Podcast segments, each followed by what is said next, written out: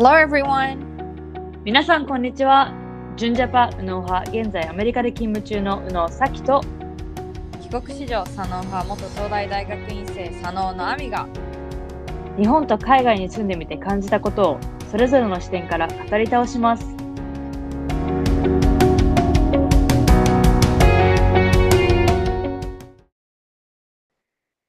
皆さん、こんにちは。えーまず、本日は以前お知らせした宇野と佐野から新しく始まるメンターシッププログラムについて、なんと今回プログラム名が決まったので、ここで紹介したいと思います。はい。デレデレデレデレデレデレデレデレ Next Five Year Project と言いまして、えーズバリ5年先を見据えて行動するために、どう今アクションを起こすべきかという手助けをするプログラムです。はい。はい。えーで、このプログラムを始める秋には、宇野と佐野の活動自体が、なんと5年を迎えまして、で、これを始めた5年前は、まさかこんなに続くとは思っていなかったし、ポッドキャストもね、始めて2年となるんですけれども、こんなに多くのリスナーさんがいるとは想像もつかなかったのですが、まあやっぱりあの時動き始めてよかったなというのが私とアミの本音です。で、えーそしてエピソード40で5年前の自分へのメッセージっていうので、お互いを振り返ったポッドキャストからもインスパイアされたのとか、あの5年でそこからインスパイアされて、で、やっぱりまあ5年間で人生を変えることができるっていうのは断言できるなと思ったので、今回は5年というキーワードで、あの、プロジェクトを始めたいと思います。あと、エピソード80でも、えー留学延期プラン ABC の法則っていうのでも、まあ何事にも選択肢をプラン A とか B だけじゃなくて C も考えて、プラスその5年先どういう自分があるかっていうのを考えると、えー決断がしやすいですよみたいなこともエピソードでお話しして、まあ、そういういろいろなこの今までの私たちの発信してきた内容でも5年っていうのはやっぱいい区切りだしキーワードかなと思ったので今回は、えー Next 5 Year プロジェクトを始めたいと思います。はい、えーこのメンターシッププログラムは自分でアクションを起こしたいとか、まあ、行動したいというパッションがあり、まあ、メンターから学ぶことによって世界に飛び出す覚悟がある人に向けてのプログラムとなります。で、受け身で言われたことをやるのではなくて、自分で考える力があるっていうのもとてもあの重要なポイントかなと思って、まあ、完全にもう今考える力があるっていう人しか応募できないわけではなくて、まあ、そういうのを一緒に培っていこうというえーイメージです。で、コミュニティ作りなど皆さんにもこう、ね、ベネフィットというか良さ、プラスになるようなことがあるプログラムにしていく予定です。えーこれは留学のアドバイザーとかキャリアアドバイザーっていう観点じゃ、概念ではなくて、えー若い世代のグローバル化を目指して海外での経験がある私たちがサポートしていきたいなというプログラムです。で、メンター側は私たちだけではなくて、他の海外経験の方とかもたくさんいますので、えーぜひぜひ、えーご興味のある方はご連絡ください。はい。えーまあ、さっきね、ちょっとベネフィットっていうことを言ったんですけれども、まあ、うんメンターが、えー得られる3つの、えーカテゴリー、このベネフィットで挙げたいのが、まあ、サポート。で、自分の海外を使っ、海外経験を使って、これから海外に飛び立つ、飛び立つ人をサポートしたいっていう思いがあったり、うん growth。で、次の世代のグローバル化をサポートすることにより、自分自身も成長したい。で最後はコミュニティ。で、メンターのコミュニティを通して、自分のネットワークを広げて、さらにこの海外の視点を増やしたいっていう人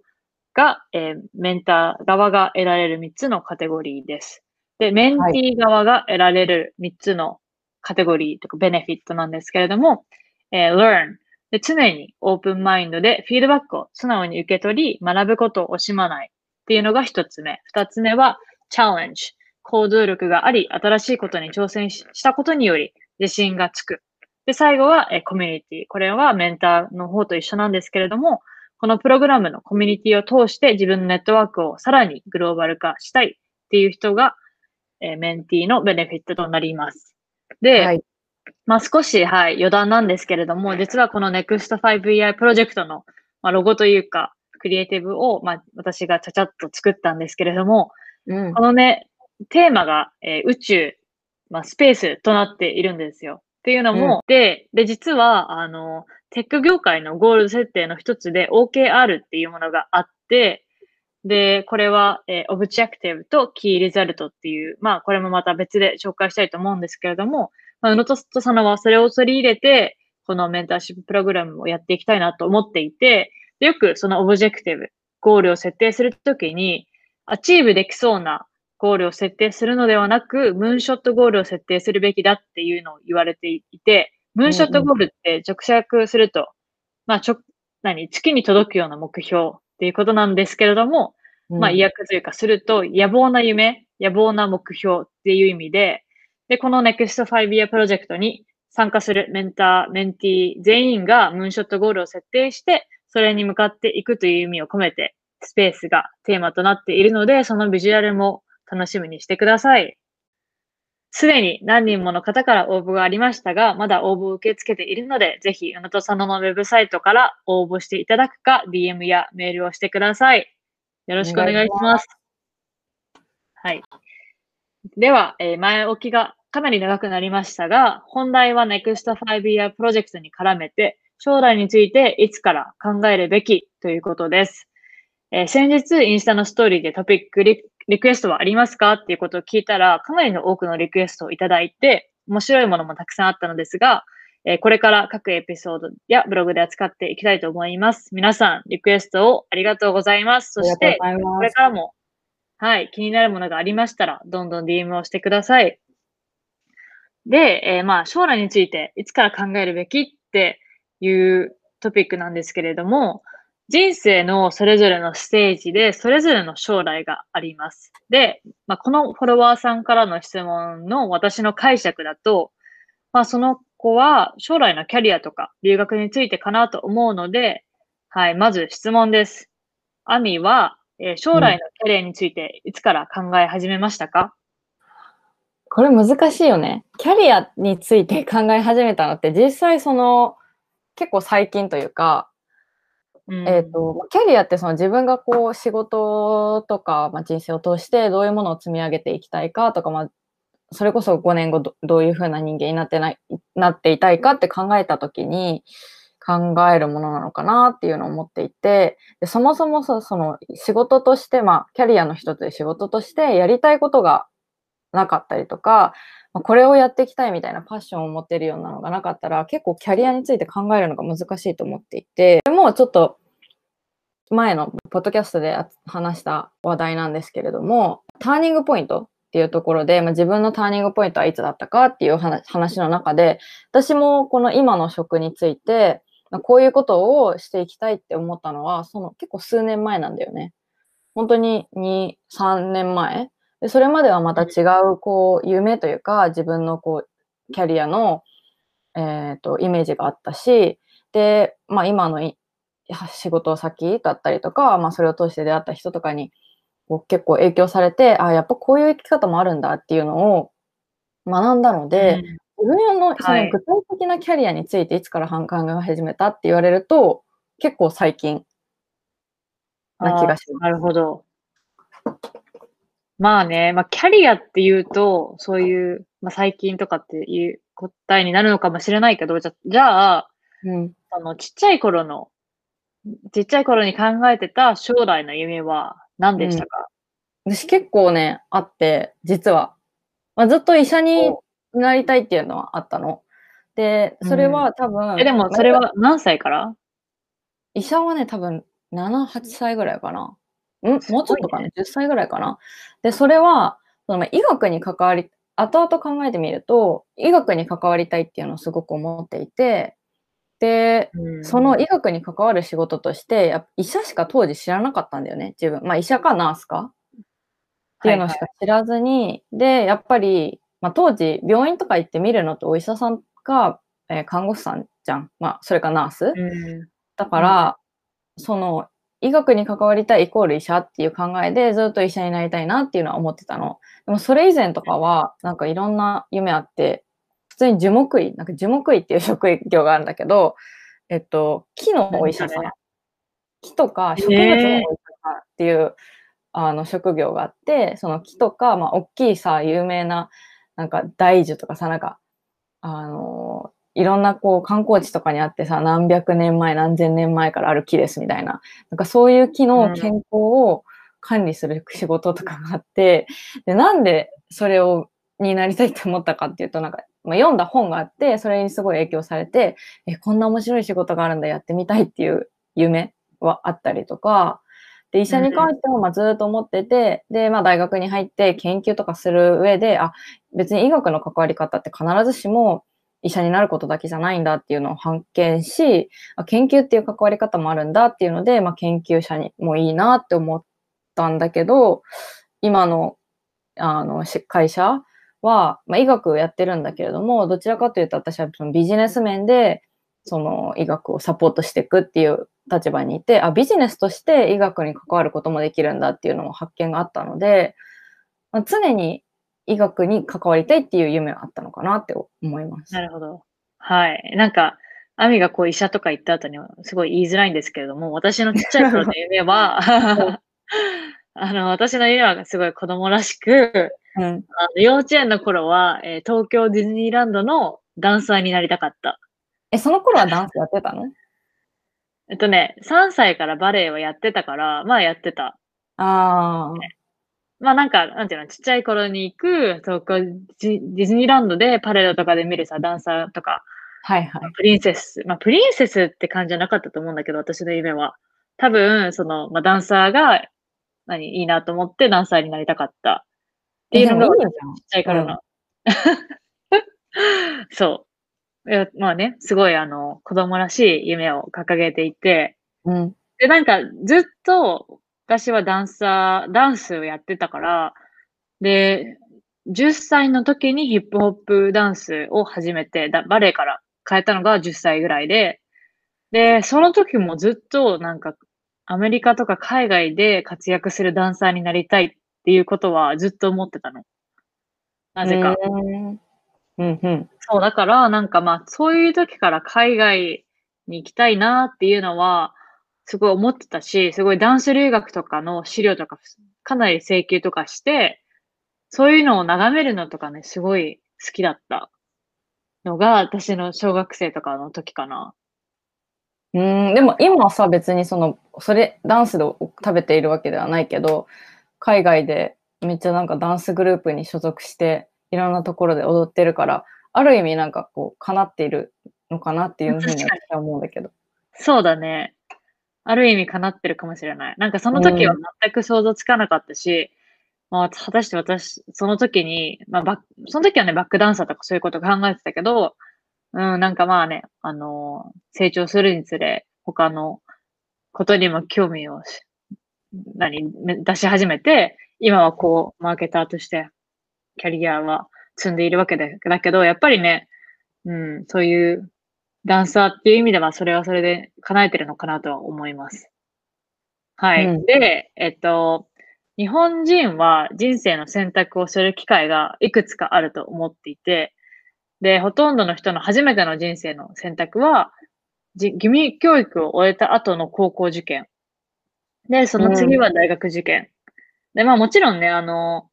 他のその機会、他の人生の選択、例えば中学受験する人もいるかもしれないし、まあそれは人それぞれだと思うんですけれども、えーそれぞれのフェーズ、アミはどう選択しましたか？まあアミは、まあ帰国中だからだいぶ違うと思うんですが、どういう選択をしたのかなと思って、はい、えっとお願いします。まあ、日本は、まあ、通常が高校生で受験っていうことだけど、私が行ってたのはインターナショナルスクールなので、どちらかというと日本の私立に近い感じで、えっと、もうしょ、まあ、入るときに試験はあるんだけども、まあ、その、いつ入っても大丈夫？学校側としては、日本みたいに、その、中学受験だったら、もうみんな一斉のせいで中学1年生になる前に受験しなきゃいけないって、そういうわけではなくて、えっと、まあ、転校とか転入とかも全然あるから、えっと、テストは年がら年中やっていて、で、そのテストで受かったら、まあ、入れるっていうのが、まあ、私が行ってたインターとか、まあ、私が知ってるインターはそういう感じで、えっと、当初、そのタイに引っ越した時に、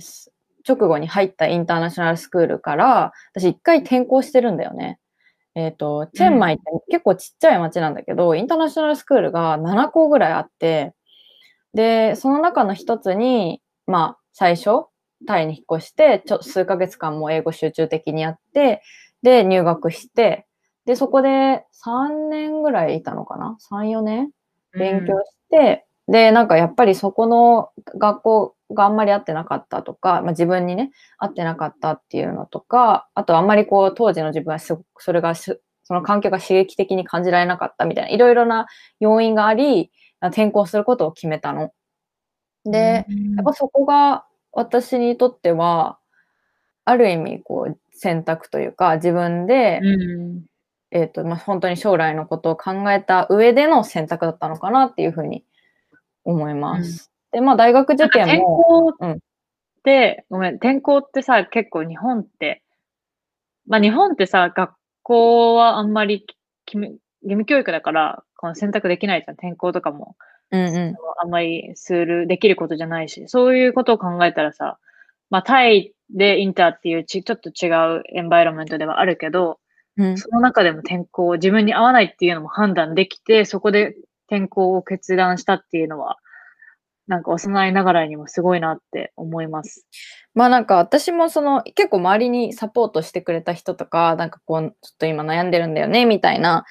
そのち当時中学生ながらに相談したら、うんなんかいろいろ相談やってくれる人がいたんだよね。で、その人に、まあ転校っていうのもあるけどどう？とかっていうふうにこう提案してもらって、で、そこからすごい真剣に考えるようになって、結局、まあ試験を受けて受かったから転校っていうふうにはなったんだけど、そうだね、やっぱり海外だと、まあ、本当に私立だからさ、ある程度、こう、学校としてはお金払えばいいですよ、みたいな感じ。まあもちろん学力とかもある程度は必要だけれども、でも、こう、日本みたいに、あの、中学受験でとか高校受験で一つのところに入って、そこからもう転校っていうのは基本あんまりないですよっていう感じではないうん。のが、まあ、インターの良さなのかなとも思う。そうなるほど。うんはい。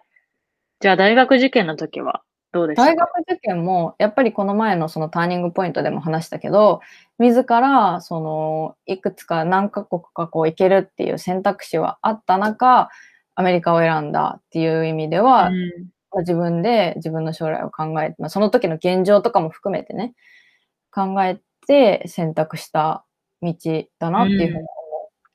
はい。まあね、確かにこの間のターニングポイントのエピソードでかなり話してるので、う。もしこれについて興味がある方はそちらも聞いていただけたらなと思います。ああとね、はいやっぱりなんか、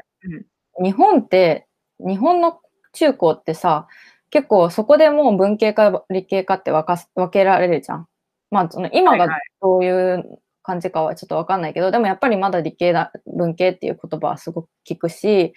ああの、うん日本の大学受けるときは、その行きたい学科、が学部を受けるじゃん。例えば医学部だったら医学部を受けるとか、えっ、と、うん文学部だったら文学部を受けるっていう感じ。だけど、アメリカはちょっと違って、まあ、私が言ってたのリベラルアーツっていうを取り入れてる大学なので、総合的にいろいろ学びましょうみたいな。で、もちろんその一つのことにフォーカスして、それを突き詰めていくっていう学びも重要ですけれども、やっぱ包括的にいろんな学問を学びましょうっていう学校だったから、えっと、選択は自らできたっていう良さはあったと思う。やっぱり日本だと、こう、文系ですか、理系ですか、私文系なのでって言って、文系に入っちゃったらさ、そこから理系に行くのって結構難しい。中、アメリカは結構選択肢があるから、で、大学に入っ、大学受験もその学科じゃなくて大学を受けるのね。で、大学に入ってから、まあ入る前に決めてる人もいるけど、入ってから、えっと、この学科に所属、学部に所属したいとか、しかもそれも途中で変えられるんだよ。おー。私の知り合いとかも歴史やってて、でも歴史好きだと思ってやってて1年やったけど、実際あんま好きじゃなかったから、ちょっと心理学やってみるわ、みたいな感じで、歴史学部から心理学部にあの変更した人とかもいるし、だからそういった意味で、その、将来の可能性を狭めないっていうのはアメリカの良さかもしれないよね。まあ確かにそうかもね。うんまあそその理理系文系で言うと私も高校受験の時にもう文系っていうのは決めて、で、さらに英語をやっぱなんかやっぱず昔から海外に憧れはあったから、うん。英語に力入れてる高校に行きたくって、で、えー英語に、そうだね、英語のカリキュラムが結構ちゃんとしてる高校に行きました。まあだから、まあ人生の選択というか、まあ一応そこで、そういう英語っていう、ちその選択はしたのは高校受験の時。うん、で、まあ大学受験は、そうね、まあ私は、なんかその当初は、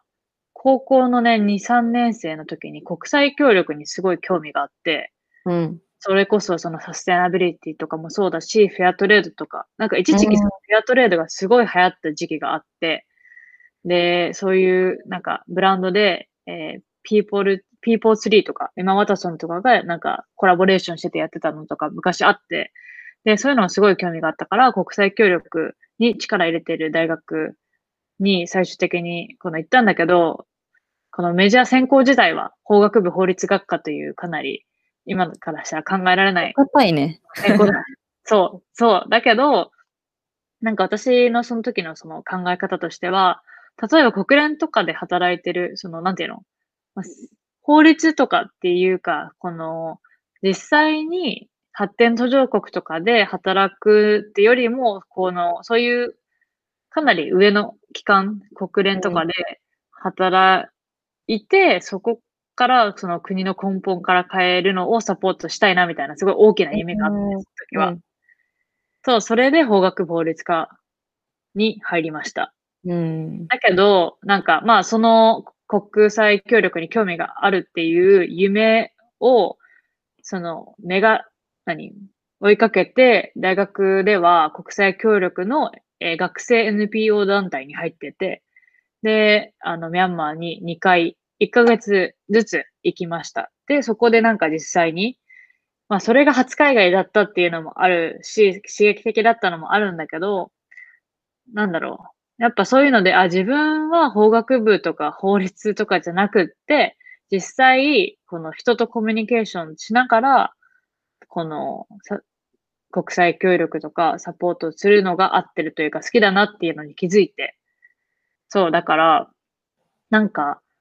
なんていうの？すごい遠回りな言い方しちゃったんだけど、まあ試してみなきゃわかんないかなっていうのが私の学びではあります。はい、はい、はい。うん。では、えっと、そうだね。じゃあ、アメリカ大学、大学在学中は、まあ、アミは医者になりたいっていう夢がずっとあったと思うんだけど、大学入学してからも、大学生の間は変わらなかった？で、夢を叶えるために何をしていましたか？いや、でもね、その大学の入学してから、えっ、と、夏休みを使って、私は当時大阪大学に、えっ、と、研究、逆留学みたいな感じ？アメリカの大学から、こっちのが大学に、日本の大学に留学みたいな感じで、えっ、と、研究留学をしたことがあって、その時に、研究の面白さ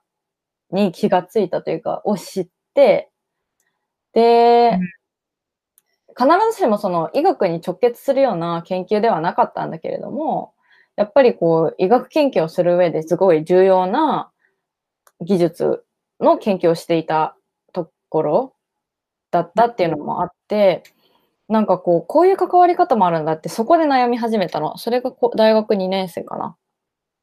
すごく悩み始め、悩み始めたというか、まあ、いい悩みなんだけど、あ本当に自分って、その現場で人、患者さんを見る医者になり、んになりたいのかな、みたいな考え始めて、いや、研究もすごい奥深くて、その、お医者さんって目の前の人を助けられるし、まあ、生涯その自分と関係を持った人をこう救った救ったりとか、まあ、病気を治してあげたりとかそういうふうな関わり方はできると思うんだけども、まあ研究って本当に自分がやってる例えば薬の開発をしてたりとかそれこそ今のコロナウイルスのあのワクチンを作るとかっていうのに携われるとこう何万人何千人とかさ何千人何万人何十万人とか本当にうん。規模が全然違うか感じで人のためになる仕事ができるっていうのをそこその当時感じてなので必ずしもずっと医者になりたいっていうふうに思ってたわけではない。まあ自分の頭の中です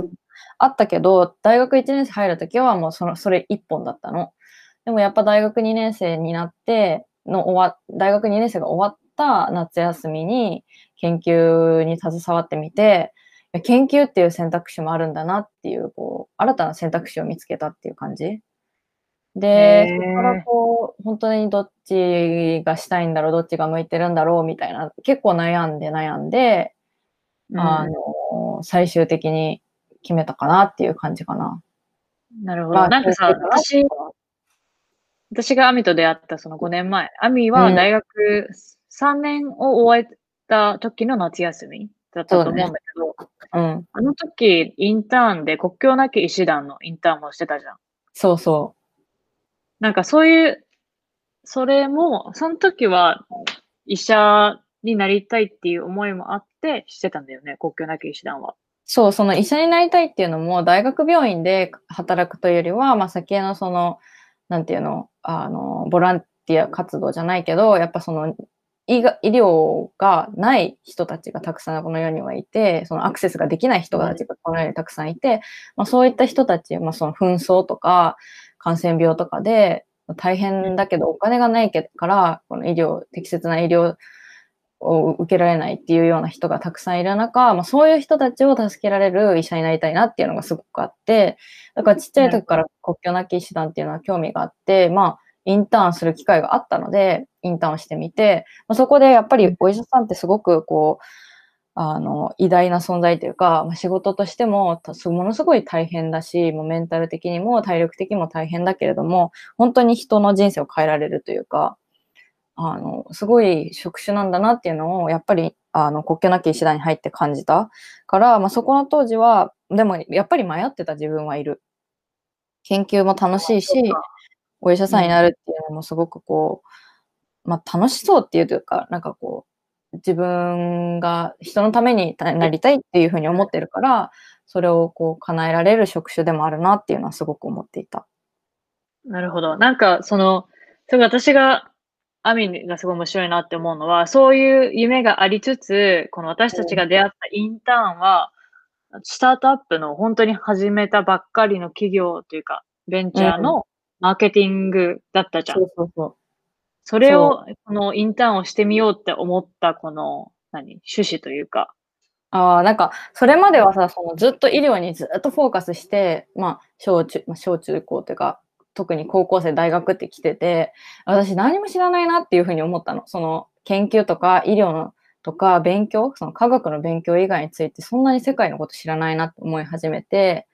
で、その当時、こう、毎朝新聞を読む、新聞というか、ニュースを読むようになって、あこの世って別に医学だけじゃなくて、本当にいろんなことが起きてるし、まあいろんなそのテクノロジーとか当時こ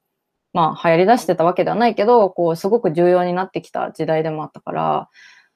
やっぱりもっとこう、今まで自分が関わろうと思ってなかった分野にも、こう足一歩だけ入れてみるとか、そういう、なんていうの、体験とかでもいいから、ちょっとこう知ってみたいなっていうのはあったの。だから、インターンとかもいくつか探して、この研究とかだと本当に長期に提示しなきゃいけないから、それじゃなくて、まあ、短期とかパソコン1台あればできるような IT 系のとか。で、インターンってこう、なんていうの、気軽にできるとか、すごいもう、なんていうの、生涯コミットとかそういうわけではないし、なんかその仕事、働くとは違って、その、責任もそこまで正社員よりは重くない中、会社の、会社のことを見れるというか、会社のことを知れるっていう、すごくいい機会だと思ってて、だから、いろんなのやってみてた、当時は。うん、そうだよね。なんか私も、えっと、私の話をすると、大学入学したときは、てか留学アメリカに来たときは、この、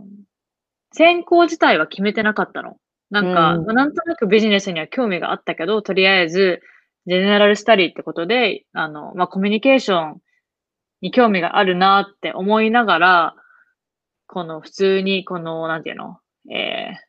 なんていうんだっけ？何？取らなきゃ必修科目を取っていて、うん。で、その中でコミュニケーションのクラスもいくつか取ったり、ビジネスのクラスも取ったりして、あ、なんかマーケティングとか広告系面白そうだなっていうことで、最終的にその、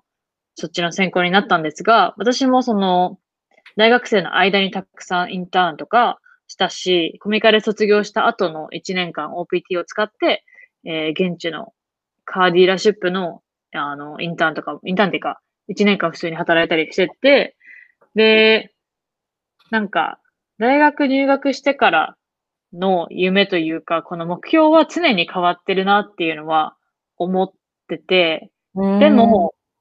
この、なんとなくマーケティング、まあ最終的になんとなくマーケティングやりたいっていうのは思ってたから、その最初、この車のインダストリーで働いて、あ、これはちょっと興味ないな、みたいな。いろいろマーケティングとして学べたことはあったけど、この車系は興味ないなって思ったから、あの、次にやるときは自分の興味がある業界に、で働きたいなって思って、働いたのが日本でのそのインターンで、アミと出会ったトラベル系の会社と、えーファッション系の会社。で、なんかそこもやっぱ、なんとりあえずこのやってみなきゃ気が済まない精神というか、やってみないとわからないなっていうのが私のこの、何、フィロソフィーというか、で、まあどっちもそれもトラベルもファッションもやってみて、まあ、そんなに、なんていうの、すごいやりがいがあったし、入り合いとかもあったんだけど、あ、ちょっとこういう系じゃないかな、みたいなのも私もこのトライしてみて、あの、分かって、で、このベンチャーとかちっちゃい会社で働くっていうこのカルチャーはいいなと思ったから、やっぱ次働くときはそういうのを目指したいなっていうのを思いつつ、アメリカに戻ってきて、で、その時に大学の、えフィットネスジムのマーケティングのアシスタントをしてました。で、そこで、あ、私がやりたいのはこういうフィットネス系だって、スポーツ系だっていうのを気づいたから、なんか今の仕事、今のこの会社にいるのかなとは思うから、やっぱりなんて言うんだろう。なんか常に将来については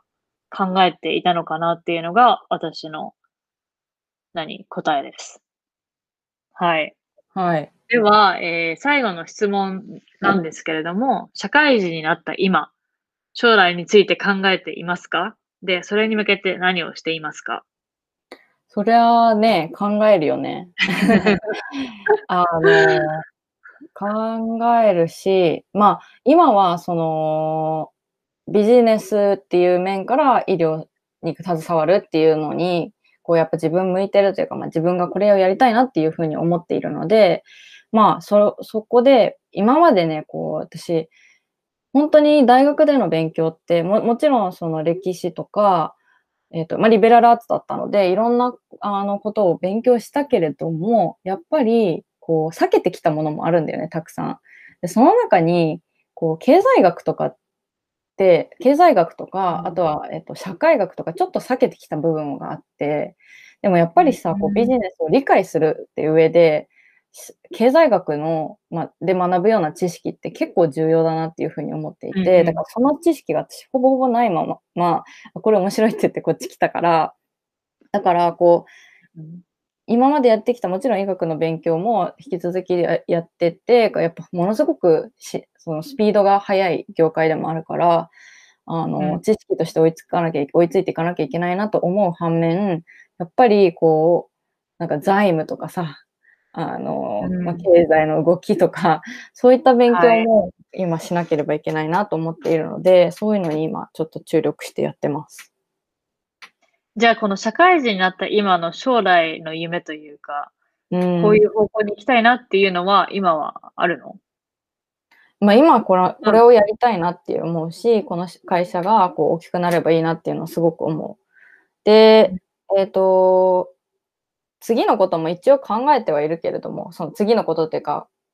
こう、ネクストフェーズじゃないけど、今のフェーズ、はいはいはい。今の自分のフェーズが終わって、その次どういったことをやりたいかなっていうのも、一応頭の中では、なんかこう選択肢としてはあるけれども、なんかこれっていうふうには絞っていない。やっぱり、うんうんその今まで、まあ、ABC、プラン ABC でも話したけど、いくつか選択肢を持って、こう視野を広く考えておくっていうのはすごく重要だなって、私も自分の経験から学んでいるので、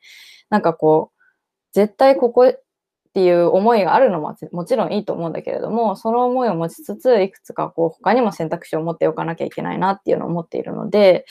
なんか今ね、別にこのネクストフェーズで、ここの会社で働きたいとか、こういう風になりたいみたいなのないんだけども、こういう風になってればいいな、みたいな、アバウトな、なんか本当に、うんなんていうの、ジェネラルな考えっていうのはある。できてる、自分の中で今作ってる状態かな。なるほど。まあね、私もまあもちろん同じで、まあ将来については、まあもちろん考えてるし、この今、あ、このインダストリーがすごい楽しいって思って働いてるけど、果たしてこの自分のポジションで次のフェーズとか、例えばそのもっと先のなんか将来像はうん。どういう方向に行きたいのかなっていうのはやっぱ考えるし、なんかさ、もう最近って、なんていうの、例えばマーケターでも、うん、ここで5年働いてればこのポジションになるっていうのは全然なくって、結構自分のポジションを作れるような現、うんうん。時代ではあると思うから、なんか、あ、じゃあ次はこの人の、この上司の上司のこの人みたいになりたいっていうよりも、この自分のこの、何、自分の、えー得意な分野を今探してる状態って感じかも。なんか例えば、うんまあ、アメリカで日本人として生きてるわけで、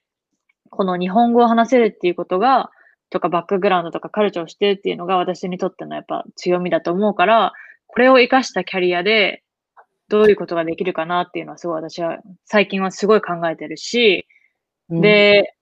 どういう人がいるのかなっていうのも思ったりとか、あとは、まあ、どういうビジネスの動きで日本にエンターしたいマーケット、まあ、日本のマーケットにエンターしたい会社が、果たしてアメリカにはあるのかとか、そういうのもなんかいろいろ考えたりとか、そのカンファレンスとかにアテンドしてネットワーキングを広めたりしながら、将来を今本当に模索中って感じです。うん。はい。まあ、では、あ、あ、そうだね。あの、一つ、えーエピソードで社会人になって、社会人になってからのキャリアアップっていうエピソードでも話してるので、ぜひ、あの、キャリアアップについて考えてる人は、そこでも聞いてみてください。はい。はい。えっとでは、あの、一番最後の最後の質問なんですけれども、じゃあこのリスナーさん、フォロワーさんからの質問。じゃあ結局、いつから将来を考えるべきだと思いますか？うーん、難しいよね。でもなんか常にん未来のことは考えておくべきなのかなっていうふうには思う。で、うんやっぱり、あの、選択肢を狭めすぎない。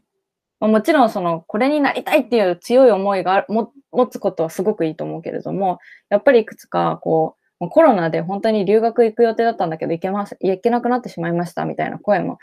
たまに聞くので、その時にその留学しか選択肢がないまま、まあ、その自分を追い込むって意味でさ、他の選択肢を全部排除して、もうそれしかないっていう人とかって、結構こう大変な苦しい思いをすると思うんだよね。だかうんら、その一つの夢を、これっていうのを持ちながらも、まあなんかもし仮に自分でもコントロールが効かないところで、これがダメになってしまったらっていうことを考えて、いくつかこう選択肢を持って行動するのがいいかなと思うので、いつからっていうと、でも本当にもう小中、全然遅くないと思う。やっぱりこういろんな、どういった職業があるのかとか、そのキャリアを職業で define するのであれば、どういった職業が世の中にあるのかとか、まあ、自分はこういうことが、例えばさっきがさっき言ってた人と、あの、直接話し合って、話し合うのが好きだなっていうふうに、こう、話し合うのが好きな人だったら、まあ、どういう仕事があるのかなとか、自分が興味がある分野とか、それこそスポーツなのか、まあなんかわかんないけど、広告とかなのか、エンターテインメントなのか、やっぱりそういうのを常にこう頭の中で考えておくのは、あの、いい練習にもなるのかなと思う。そうだね。はい。う。なんか私もさっきも言ったんだけど、やっぱいろいろ試してみないとわからないし、その、これっていう目標に行ったところでまた結局次の将来の目標みたいなのは常にあるものだと思うから、うん、まあこうやってね、将来を考えながらいろいろこのオプションを持って、うん、この行動していくのがいいと思うし、別に将来について考えるのに早すぎるってことはないと思うの。うん。遅すぎるもないよね。なんかあまあ遅すぎるはあるかもしれない。そのタイミング的に、いやなんかこう留学したかったけど、もうあと1ヶ月ないしかないですとか、そういうのはちょっと遅すぎるかもしれないけど、そうだね。何歳になってもキャリアチェンジってできると思うし、うん。あの、何歳になっても新しい夢を持つっていうのは全然素敵なことだと思うし、アメリカだとさ、はい本当30代、40代になってからやっぱり医者になりたかったですみたいな人もたくさんいるし、そう,、そうねいった意味でその、なんていうの、年齢的にトゥーレイトな、あの、じ時期っていうのはないと思う。うん。今、あの、うちの J さんもセカンドライフというか、次のキャリアについてかなかかなり考えていて、今年うんは、その、それを見つける年だみたいな感じですごい張り切ってるので、はあの、本当にね、遅すぎるってこともないと思うし、早すぎるってこともないと思うから、あの、その、なんていうの時に合った将来というか、まあもちろん小学生とかとかで、あの、将来海外行きたいなっていう、このぼんやりとした思い、将来の夢から、現実的な夢まで、本当にいろんな将来はいつでも考えていいと思いますので、い。うんはい。あの、もしね、あの、考える中で質問とかありましたら、私たちに、あの、言っていただいてもいいと思うし、先ほど冒頭でもお知らせしましたが、NEXT 5 Year プロジェクトの応募も受け付けているので、ぜひ、宇野と佐野のウェブサイトから応募していただくか、DM やメールをしてください。